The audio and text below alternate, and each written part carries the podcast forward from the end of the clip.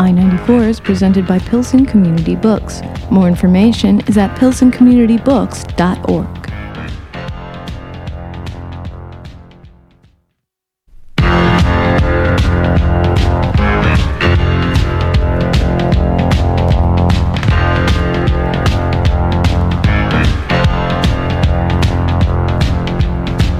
I 94 on Lumpen Radio.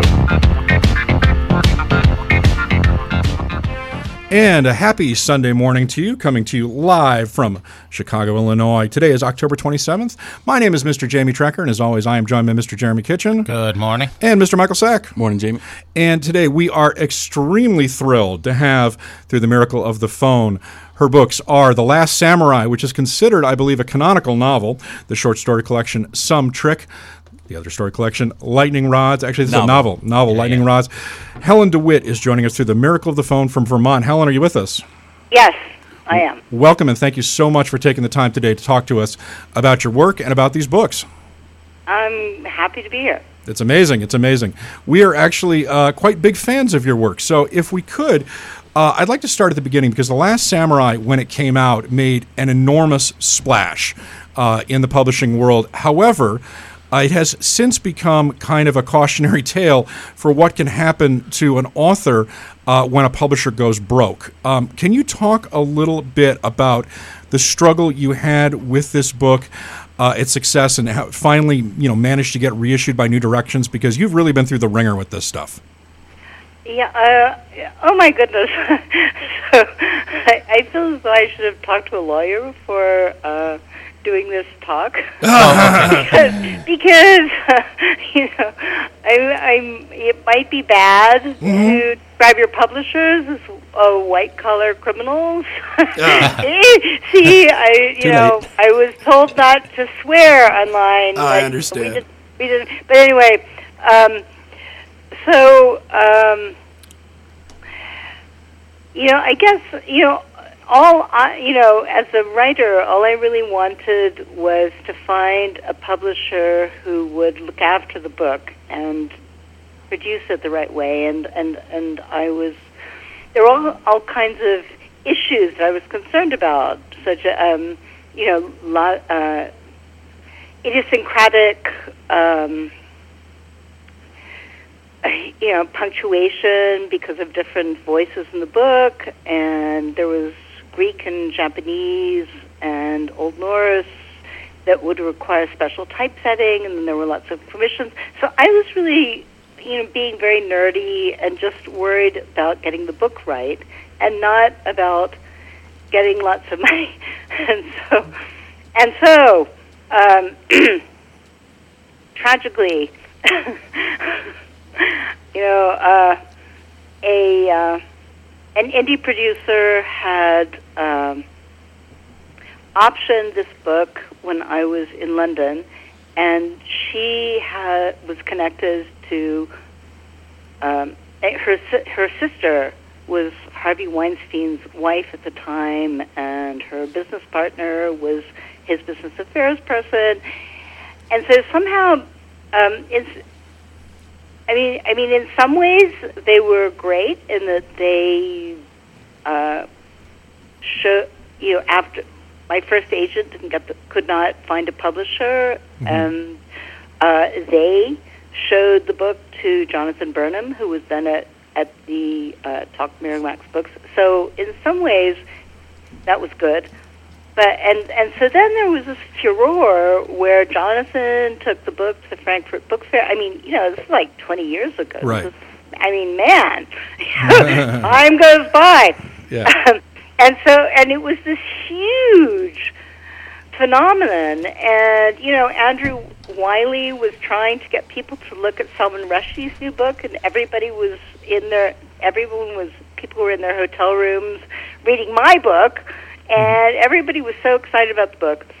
But um, somehow, you know, I, I couldn't use, I mean, I, I don't know what. Sorry, I'm talking. I'm not letting you get a word in. No, not at all. And I just wanted to say, by the way, if, for listeners, DeWitt is not exaggerating here. I, before we went on the show, I, I asked her if I had remembered seeing her on the cover of a British magazine that my mother, who is also a novelist, gets, and there was a picture of her, I think, in front of like some Commodore or something, but it was writer, you know, scores quarter million pound contract. It was a real coup. You you went to the, the Frankfurt Book Fair when this book came out. She, she's not exaggerating. This was a major worldwide story and a splash. So, pl- Yeah. please continue, Helen. This is not an exaggeration. Yeah, we want to talk to you. We hear ourselves all the time, so Yeah.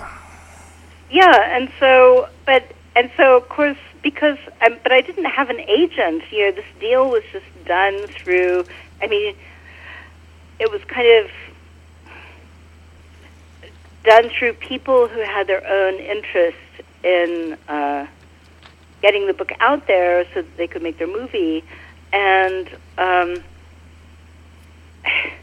and so, I mean, so I, I my I would be told that you know I was the superstar and the book had made all this money, and somehow that didn't. But none of that money was coming through to me. You know, I was like, okay, you know, I thought because I had all these other books that I was trying to finish, and I was so excited. I thought, oh, great, this is I've got all this money. I could finish all these other books. I couldn't use any of that money to actually write all all I was doing was kind of scrabbling around, um, trying, you know, clearing permissions, uh, kind of, you know, I. Um, so by nature, I'm a bridge player rather than a poker player, and so, and so to me, um, you know, if you've got a if you've got a, a, a contract, okay, what it, what it says in the text is just what you get, and so if it says you can't, they can't make any changes to the text without the author's approval. That look, this is legally binding, and I didn't realize, you know, these are poker players. you know? so, and so P, they would, um, they were just playing all these little games you know, so I would keep trying to talk to my editor about, you know, try to see if there was anything that he was concerned about with regard to, you know, um, punctuation, usage, this kind of thing, because it was um, um, the main the narrators. The main narrator was an American who was living in Britain, and so was kind of T.S. Eliot influenced narrator. And then there was the um, the her her son who didn't know who his father was, and so yeah, I mean, so basically, you know, we've got two narrators, both in Britain, and I was worried about whether this might cause problems. I was trying to discuss this with my editor just to make sure that there was nothing he was. I thought we could discuss it.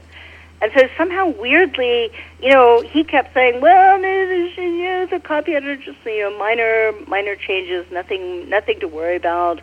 And everybody kept saying there was nothing to worry about. And then suddenly, like the the copy editor just kind of whited out all of my markups and sent her results to the printer, and um, I was just going insane. Right. And and so and so it's like you know I mean I I, I totally get that you know if you're just if you're re, you know if you're out there in the world and you hear about somebody getting a quarter of a million pounds which would be you know would have been let's say four hundred thousand dollars don't know.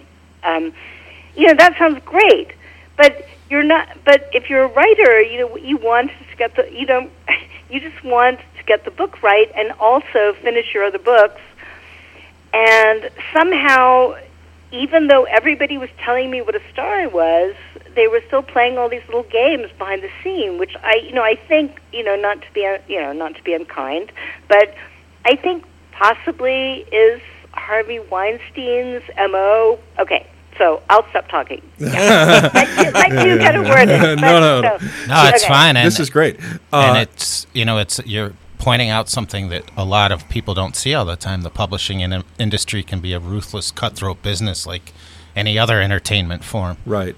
And it's interesting because I mean, you uh, the book. I mean, for people who are not familiar with the Last Samurai, as you mentioned, it has a lot of typographical eccentricities, and there's a lot of different voices, and there's a lot of different languages.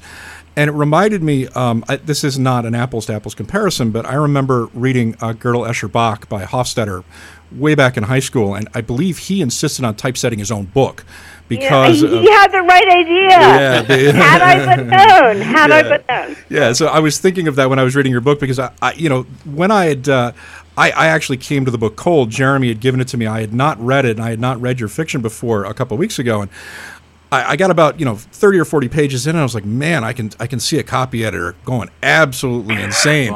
But but but you know, this is just for people that aren't aren't aware. The Last Samurai. So we should actually you know talk about the book, and we do have some readings of the book coming up. But this this really is a wonderful story because I think it, and I don't know this, but uh, does it mirror some of your own experiences? Maybe not with a, a genius level, you know, two year old pulling all the books out of the, the bookcase, but does it mirror some of your experiences going to Oxford? Did you mind that for for some of the story in this? Uh, well, I I did go to Oxford, and I guess um, I, think that I I mean I think my the thing that kind of triggered the, my idea for the book was you know I, I had a lot of problems with my dad, and suddenly I thought you know we don't pick our parents, we don't we don't get to pick. And you know, I was going through this very bad. You know, I thought, you know, if I had been, because I am not a moron, and so if I had been able to pick, I would certainly have been able to. I would certainly have picked somebody better than you. But at the same time, um, the um, my David Levine is now my ex, but this this was somebody I met when I was um, a graduate student at Oxford, and he had so he had best Jewish mother in the world, Norma Levine. Let's get that out in the world. Norma Levine, best Jewish mother in the world, Okay. and so she taught. She she did all the. I see. I was I'm I converted to Ju- Judaism, but you know I was not. I'm was a wasp Okay. to start out with. And so, you know, Norma was teaching, you know, she taught David at the age of two from flashcards, and, you know, she taught herself to read Greek so that she could help him with his exams. And she, I mean, she was just so amazing. And I guess, um, I, I, I guess the thing that struck me was, I mean, but but you know, I mean, there were all kinds of things. I mean, even though she was best Jewish mother in the world, there were all kinds of things that she couldn't teach him. And I just thought, you know, but he was so brilliant as a small child. Um, you know, if if he had been able to, I mean, I'm sure he could have learned Greek at the age of four, like John Stuart Mill, had he had a different parent or a different educational system. And so I, this was a kind of, I was just thinking about how, I don't know, I don't know how to put this. Um, what people think they're capable of doing is very much shaped by, you know, the where they start. And so, you know, if if you start in some other environment and you know, you might think that I don't know Greek or Hebrew or Arabic. You know, this is very exotic and this is very. Ch- I, you know, oh wow, somebody who knows the, these languages must be very amazing, without realizing that actually you yourself might have that capability. And so I was trying to somehow insert into the book this this um, way of changing people's. It, it wasn't so much about okay, this little kid is a genius. It's what might I have been able to do if I had been shown something very, you know, if I had suddenly realized how easy it is to get to grips with Greek or Japanese, it something like that. Or what could I still do? Even I mean, that's Yeah, what I thought. exactly. That too. That too. And- Exactly. I want to come back to John Stuart Mill in a second too, because that's a great, interesting subtext that runs through the book. I just had a quick question, Helen. I'm not familiar with who David Levine is. Can you can you uh, explain to me who he is and the listeners?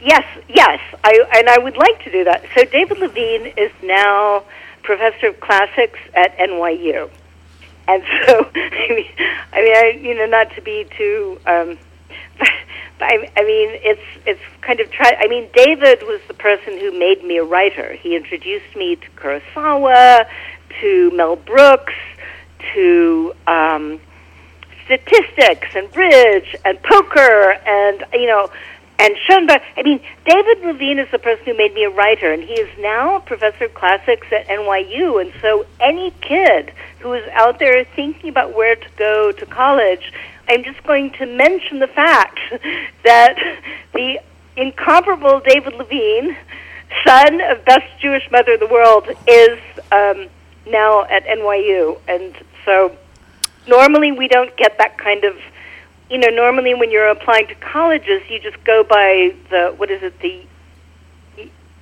this ranking of of colleges in Sure. the US thing US news report? I yeah. sorry Look, I went to Oxford. I'm out of it. But, you know, but in America, people tend to go by these rankings, and you tend not to know that there is, you tend not to focus on someone who is absolutely brilliant, who is the person who transformed this writer that you admire into the writer that you admire. So I'm, I'm just, sorry. this is, Oh, you don't have to apologize. anyway, I'm just saying. So that's David. David is brilliant. We actually and Dave love makes listening sense. to you because, like I said, we listen to each other all the time. I I have two things I want to mention. One is Jamie and Mike might argue that they have the best Jewish mothers in the world. I, I don't know. And I want to meet them. I need a Jewish mother. they're both wonderful, I can assure you. And the other thing is, you know, you mentioned that Levine turned, you know, turned you on to Kurosawa and Mel Brooks, and that was, uh, I focused on Lightning Rods, which we'll get to later in the show, but which was loosely based on the producers. Am I correct? Yes. And then Kurosawa, obviously, the influence on The Last Samurai. So this guy was a huge influence on on your work. And Yes, absolutely. Wonderful. So, you know, why don't we take a second here and we're going to listen to a segment from uh, The Last Samurai. In fact, it is where uh, the, the, the main character is trying to teach her son uh, some of this stuff. As always, we want to thank Shanna Van Volt and Jamie Branch for providing the background music. We'll be right back on 984 in about three minutes. I never meant this to happen. Elle is reading Odyssey 5. He has read four books in four days. I would carry on from where I left off, but I have misplaced my notes. What I meant was to follow the example of Mr. Ma, father of the famous cellist, who I read somewhere started teaching yo-yo when he was two. Couper la difficulté en quatre was his motto, which meant that he would reduce a piece of music to a number of very small, short tasks. The child was to master one task a day. He used the same procedure with Chinese characters, the child learning a character a day. By my reckoning, that makes two simple tasks, but you get the picture. I thought that this would be an enormous help to Elle for very little trouble to myself, and when he was two, I started him on flashcards. I think that the first simple task was supposed to be cat. No sooner had he mastered this simple task than he wanted to go on. He wanted every single word in his vocabulary on a card. He sobbed, Purple, purple, purple, when I tried to stop before writing it down. The next day, he started his first book, Hop on Pop by Dr. Seuss. No sooner had he started than he started to cry because he did not know hop and pop. I saw in a flash that the time required to teach a two year old workaholic by the look and say method would leave perhaps six minutes a day for typing, and so, doubting my ability to make ends meet on 55p a day, I hastily went over a few principles of the phonics system. He learned to say huh when he saw an H and puh when he saw a P, and by the end of the week he could read as follows Hop on pop the cat in the hat. I thought it worked. It worked. He would sit on the floor, and when he found something interesting, he would bring it over to show me. Thunder of tiny feet, he had unearthed a treasure. Yes, I would say, and he would produce from the page, oh joy, a thing of glory. The. Wonderful! And here was another find. What could it be? Could it? No. Yes. Yes. It was a. cat and he would pluck from the page one marvel after another until at last he could nonchalantly draw now a rabbit, now a dove, now a string of colored scarves from an ordinary empty black top hat. Wonderful, marvelous, wonderful, marvelous, cool. I was not getting as much work done as I had hoped. One day it occurred to him that there were quite a lot of other books on the shelves. He selected a book with pictures and he came to my side perturbed. The face on the Gutta Percha inkstand had a tale to tell. I explained gutta percha, inkstand, and tail. It is believed to be that of Neptune, molded to commemorate the successful use of the material to insulate the world's first submarine telegraph cable from England to France in 1850. And I said, No. I said, You know a lot of these words, don't you? And he said, Yes. And I said, Why don't you practice reading the words you know? And you can pick five words that you don't know, and I will explain them. I don't know how much of this deal he understood. He asked for Neptune, molded, commemorate, successful, material, insulate, and submarine. I explained them in a manner which I leave to the imagination. He read a few words that he knew and put the book on the floor. Then he went back for another book. What a delightful surprise! In, and, to, and our old friend the, in Truth and Other Enigmas. Sadly, however, no sign of Gutta Percha or Neptune. He put the book on the floor and I went back to the shelf. Twenty books later, I thought, this is not going to work. And that was a selection from The Last Samurai by Helen DeWitt. Helen, we were talking earlier about um, Last Samurai. Your work in general being a testament to what what you can do if you if you put your mind to it and take your time.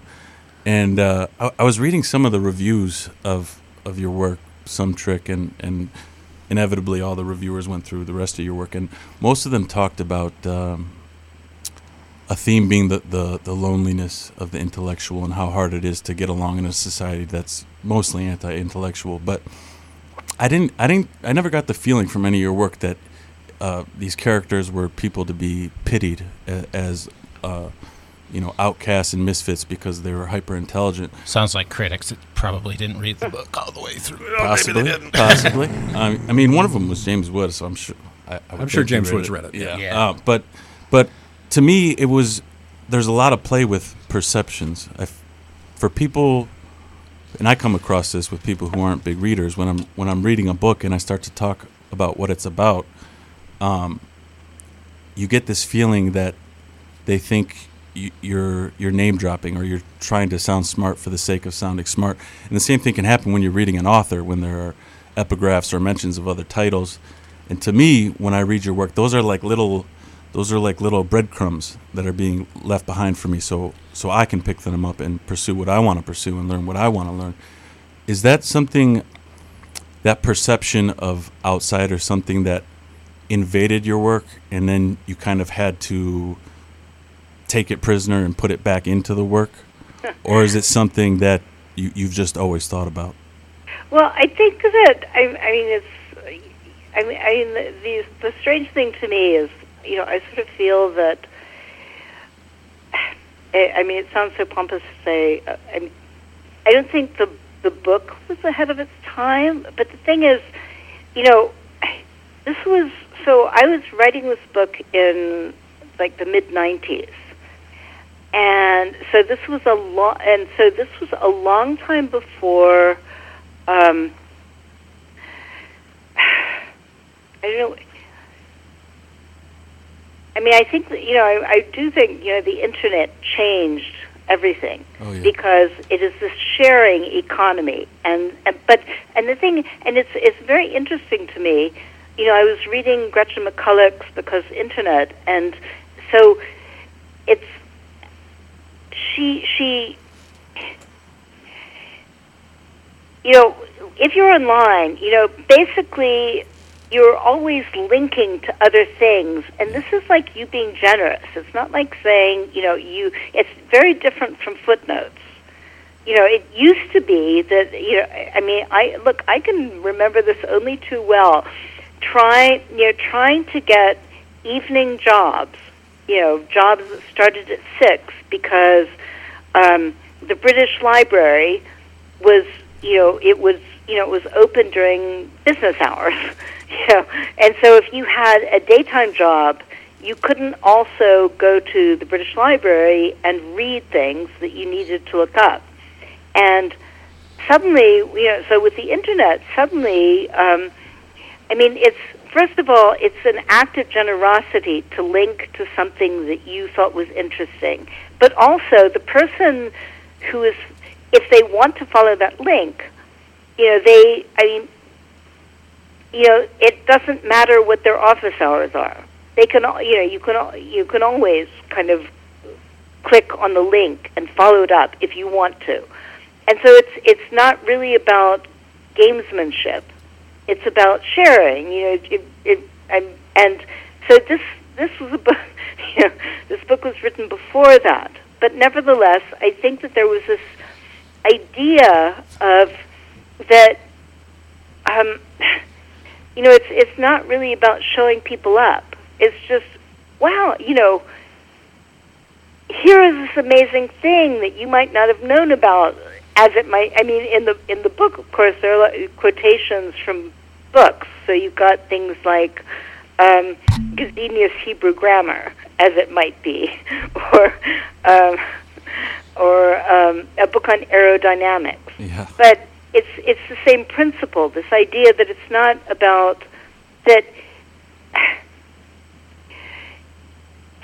I don't. I don't know how. I don't know how to put this exactly. But you know, it, it's being genuine. You don't. You don't. You don't. It's it's as if you, and you might not know that you were the type of person who was capable of being wildly excited by. Oh, yeah, that's totally my experience as a until reader, You've got yeah. this great quote, but of course.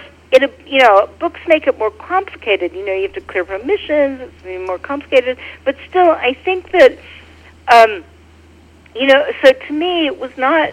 It was so. Of course, in La Samurai, you know, you've got this little kid who's surrounded by the, you know, all the books of this parent who has been madly acquiring things like uh, Ptolemaic Alexandria by Fraser.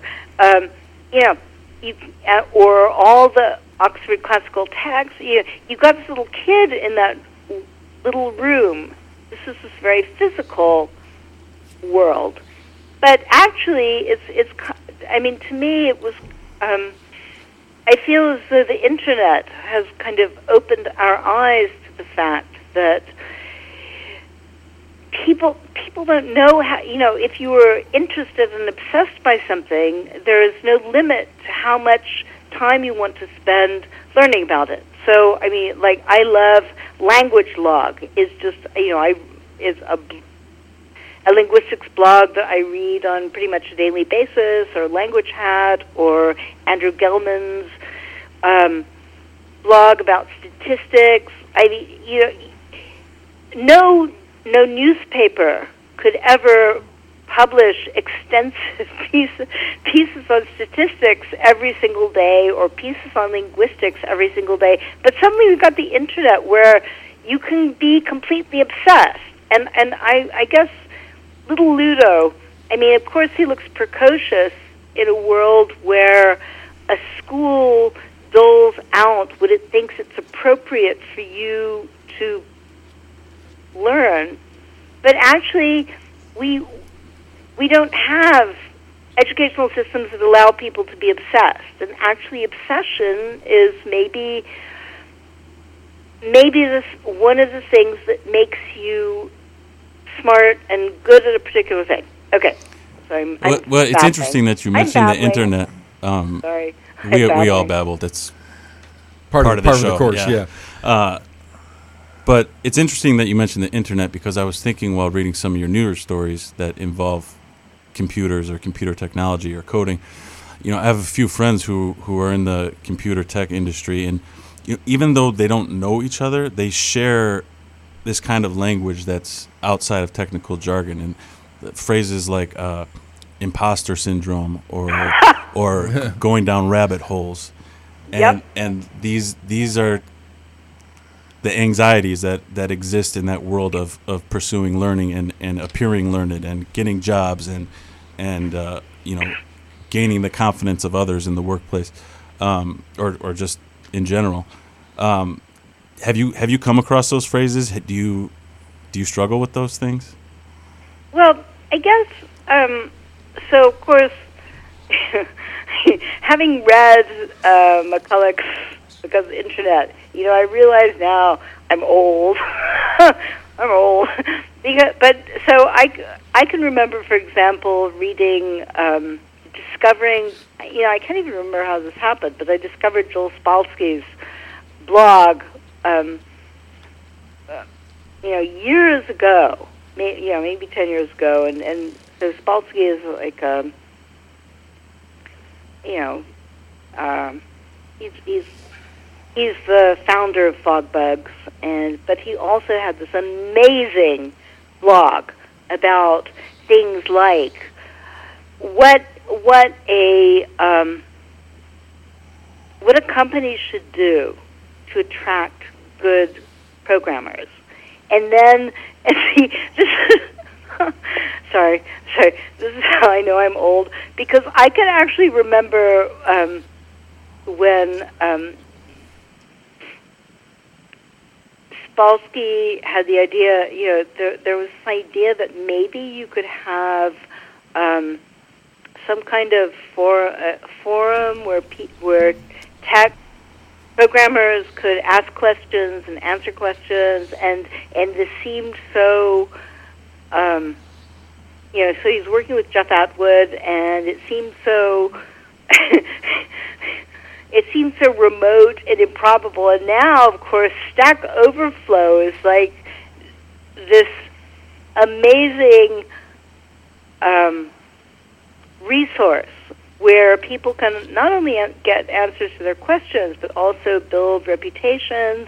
And and now of course i mean see if you're trying to program if you're trying to get around some technical problem you always go to stack overflow.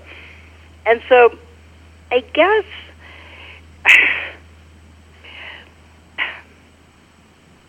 Now I've forgotten your question.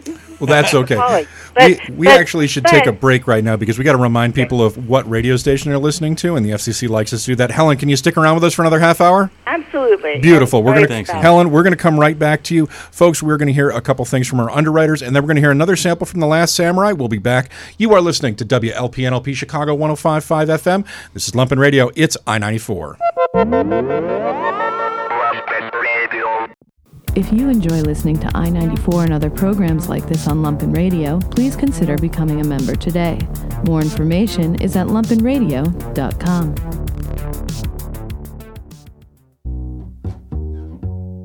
14 May.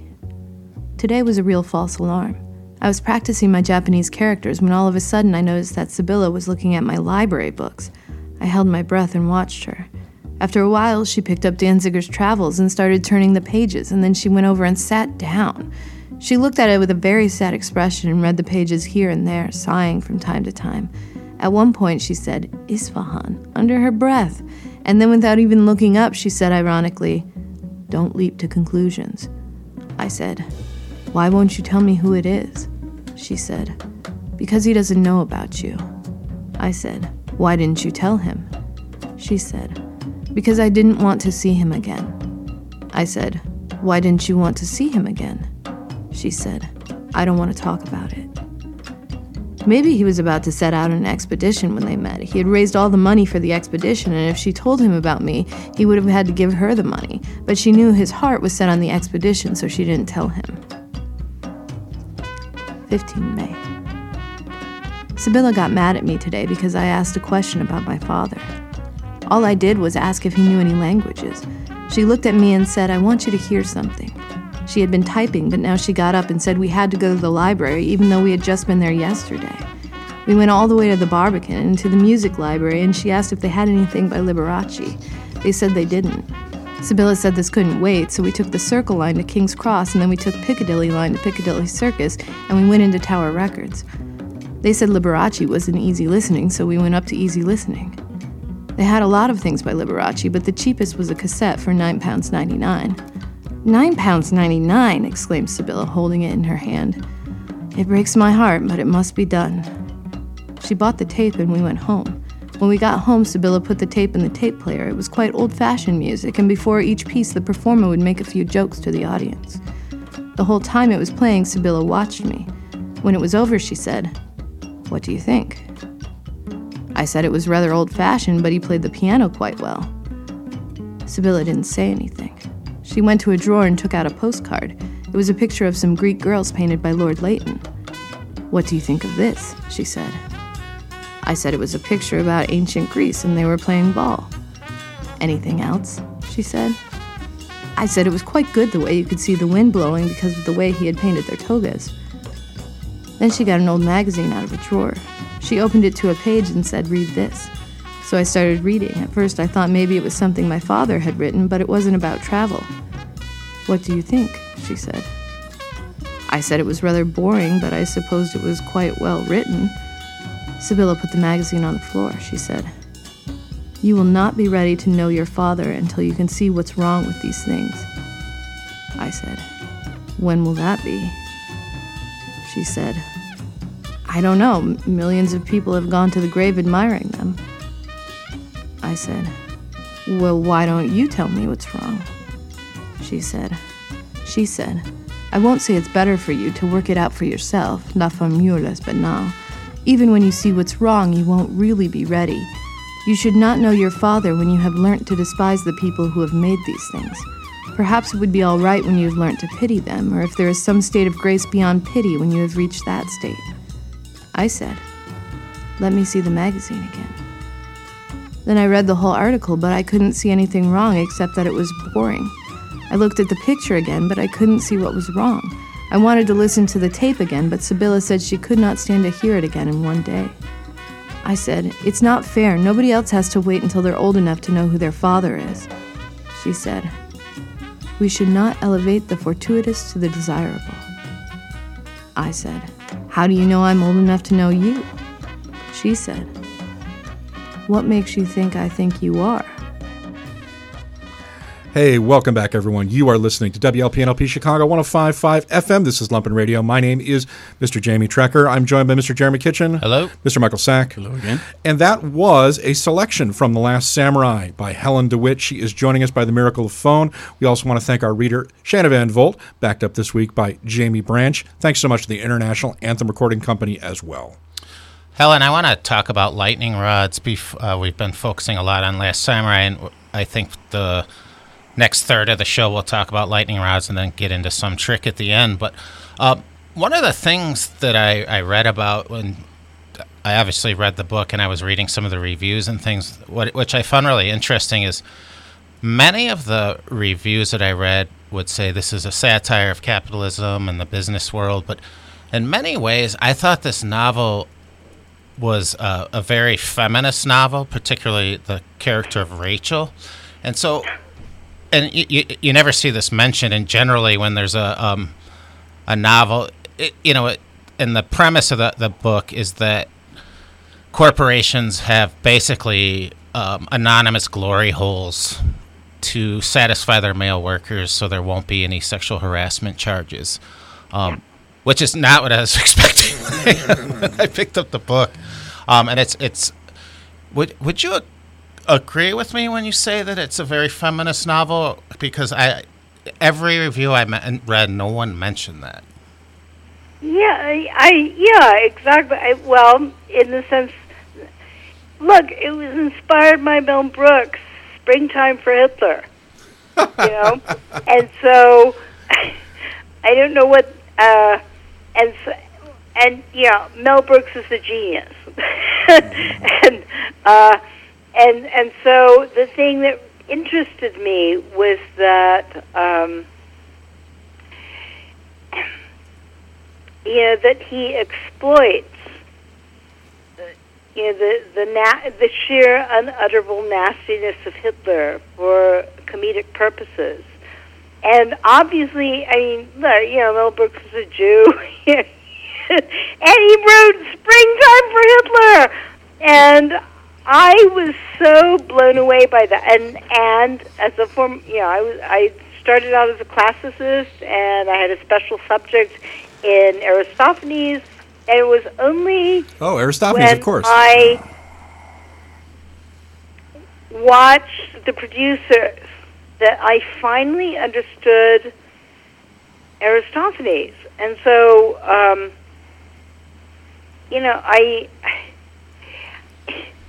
You know, I I think there there was to me there was something terribly in, appealing about this low, lo- you know, this this salesman, this low luck guy who's trying to do well, and he's you know he doesn't and and you know he suddenly sees a way to um, make some money out of his personal private sexual fantasy and um, so I mean, I mean, yeah, you know, I, I I did think it was feminist, but I thought it, you know, it was it was. Um, I mean, I am a feminist. I know, but And I don't mean it's what I- over, it's I- not I it's not overtly feminist, but it's the the the subconscious of the novel is overtly feminist. It's not in your face, but when you look at Exactly. Yeah. No, the thing that is, I mean, to me, the thing that was so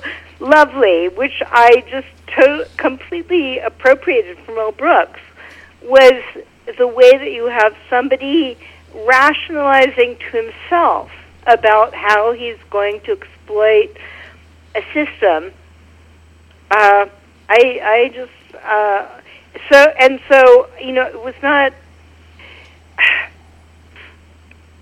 there was I you know I I just want you know when I was writing you know when I was writing it you know I was very I felt kind of uncomfortable about showing it to anybody and then I nah. you know no you have to you know look this is negative capability you have to do this you have to show this to people and Mel Brooks is a genius um so yeah Did did Um, this book? I mean, the, the funny thing to me is that this book comes out, and you obviously had um, a business relationship with Harvey Weinstein, who, of course, now is obviously at the center of the Me Too movement and is up on uh, federal and state charges of harassment. Did did any of that kind of filter through, maybe unconsciously, when you were working on this book?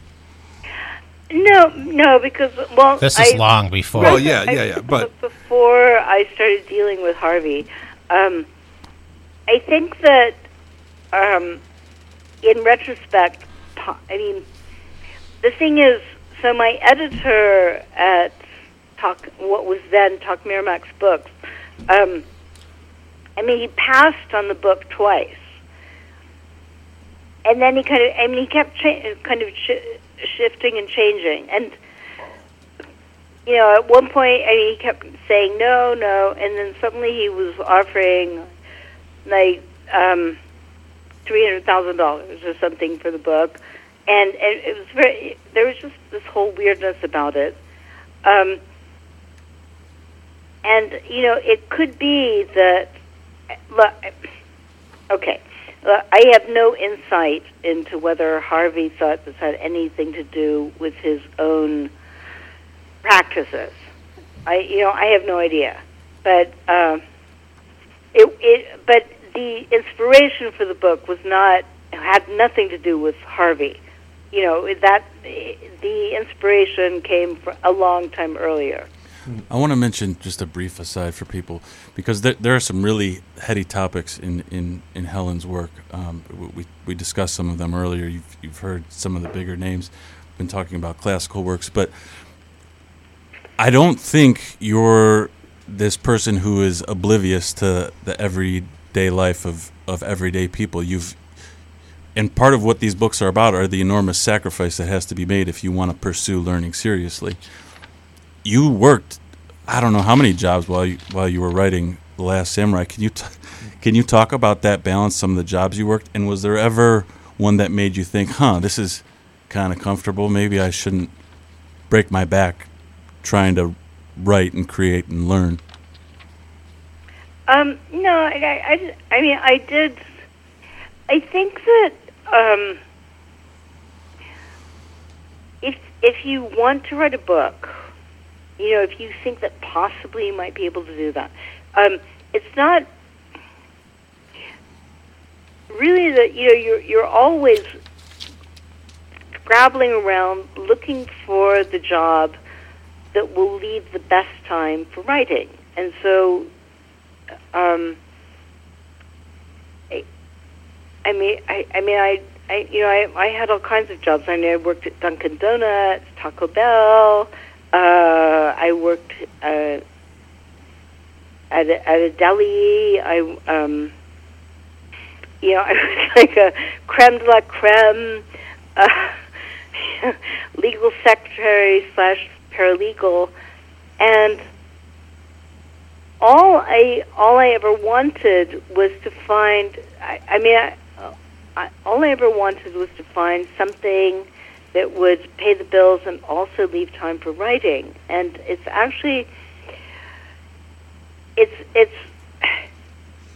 there there are writers who there are writers who find a way to make that work. I I mean, I you know sometime back I read an interview of George Saunders and it seemed like you know he had a job at one point and so he was back in some little corner and so then he he felt that he could um and and so he would work on his writing when nobody was looking or something like that. But I couldn't do that. If I had a job, then I, I felt that I needed to actually do the work. And then this was terrible because people people, people would be very um, I mean uh, people would be so if you were actually I mean, you know, if you had a doctorate from Oxford and you had this meticulous attention to detail and you were working very hard, you know, people would be very keen to have you doing their work.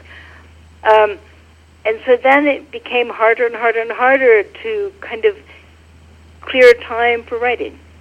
And I never, I never, uh, uh, uh, I, so so so I I never I never found the key to that. Because because I sort of think if somebody's giving you a job, you should just do the job, and um,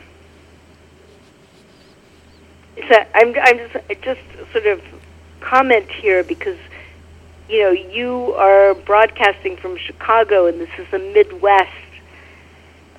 You're broadcasting to the Midwest, and so I'm going to say I'm going to say that Midwesterners actually are they will get this.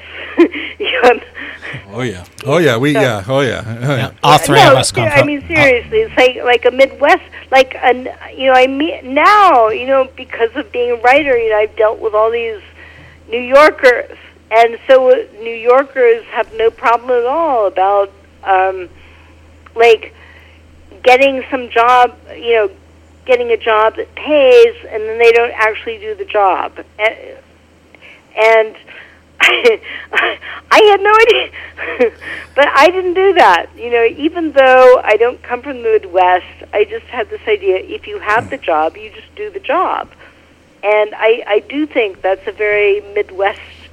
I mean, Midwesterners will not have a problem understanding that, but actually, if you're in like the publishing biz, it turns out this is this very radical.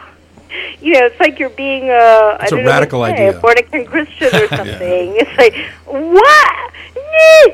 anyway, sorry, I'm just rambling, but That's okay. Midwesterners, you rule.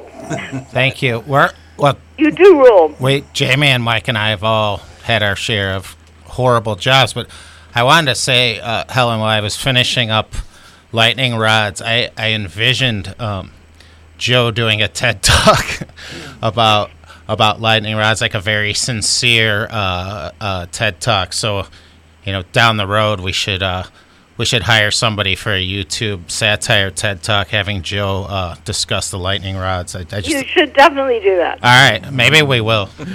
So we, we we're running out of time here, Helen. We do want to get to your latest book or the latest release, which is Some Trick. It's a collection of short stories, and I I had to wonder whether the story My Heart Belongs to Birdie, which features a very interesting interaction between a writer and his agent, uh, was based a little bit on some experiences you might have had. Um, no, no, not exactly. It's just uh, so okay. So just for for listeners, um, so the writer is somebody who's a who's very logical and interested in programming, and somehow managed to get a book deal. Um,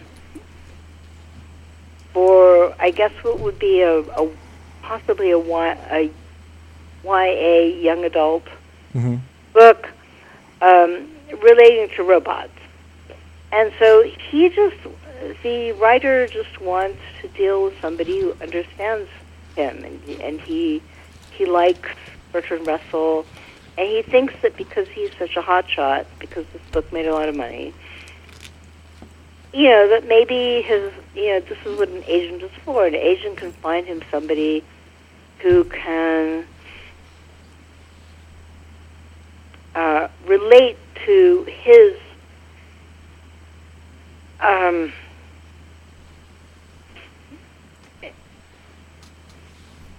His brain. his well, no no his his his his his um, Kind of way of looking at the Russell. world and his passion for that. Yeah. So, so I mean, he feels comfortable with Bertrand Russell or the works of Russell, and he thinks you know that's what an agent's for, you because this is what he needs for sound, and the the agent is just not getting it. And um, I've I, you know I've never I mean. Well, so I started out by saying this had nothing to do with my my life, but actually, um, you know, I've talked to many. So I am a huge fan of um, Edward Tufte's work on um, Infoviz, and I'm a huge fan of Michael Lewis's work on. You know, I I love uh, Moneyball and Blindside because so these are people who are interested in the connection between uh, data and human lives and how, how you can, I mean, why this matters. Right. And so um, I thought that I, I did think for a very long time that there must be somebody, because this is something I was so interested in, there must be somebody out there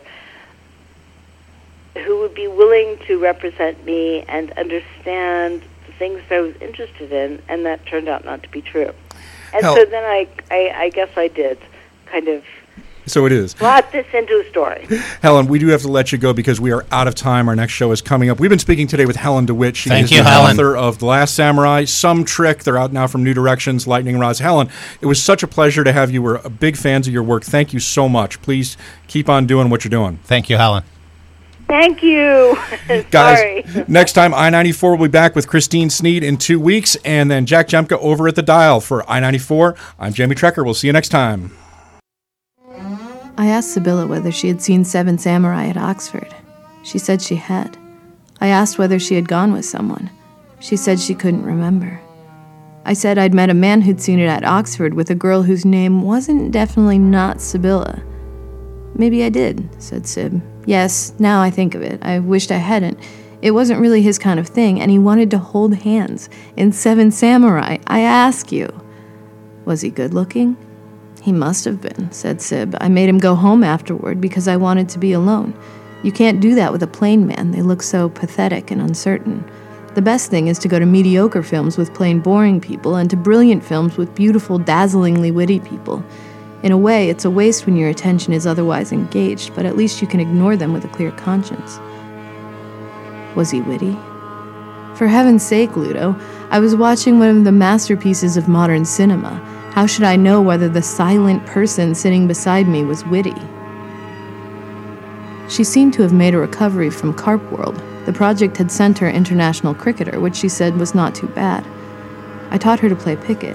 I taught everyone at Bermondsey Boys Junior Judo to play piquet, and soon everyone was turning up half an hour early to play piquet before class. I beat Sibylla two times out of three, and everyone else nine times out of ten. I would probably have won ten times out of ten, but as Zagetti has said, there's quite a high element of chance in the game. I looked for chances to proclaim myself the son of the Danish ambassador, but none presented itself. Or I could be the son of a Belgian attache. I am the son of the Belgian attache, I murmured.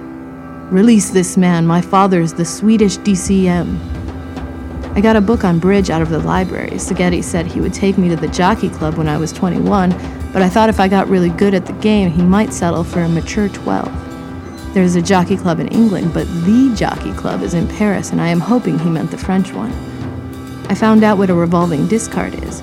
When you can't follow suit and want to tell your partner which suit to lead with if he wins the trick, you play a low card in the suit above the desired suit, or a high card in the suit below it. So a low diamond means clubs, a high diamond means hearts, a low heart means diamonds, a high heart means spades, and so on. Now that everyone at judo knows piquet, I'm going to teach them bridge and get some practice. I thought I was beginning to get the hang of this. I had started by picking the wrong kind of father, but now I knew what to look for. I could build up a collection of 20 or so. I felt ashamed, really ashamed of all the years I'd spent trying to identify the father who happened to be mine instead of simply claiming the best on offer.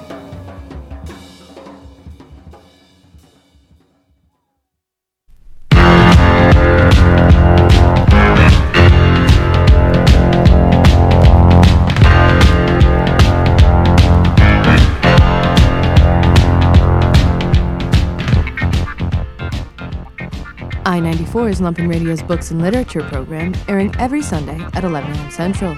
This episode featured Helen DeWitt, author of The Last Samurai and Some Trick, both out now from New Directions. This episode originally aired on October 27, 2019.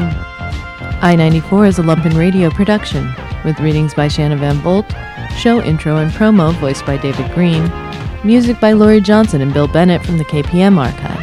For more information on I 94 and for past episodes, visit EYE94.org. For more information on Lumpen Radio, visit lumpenradio.com.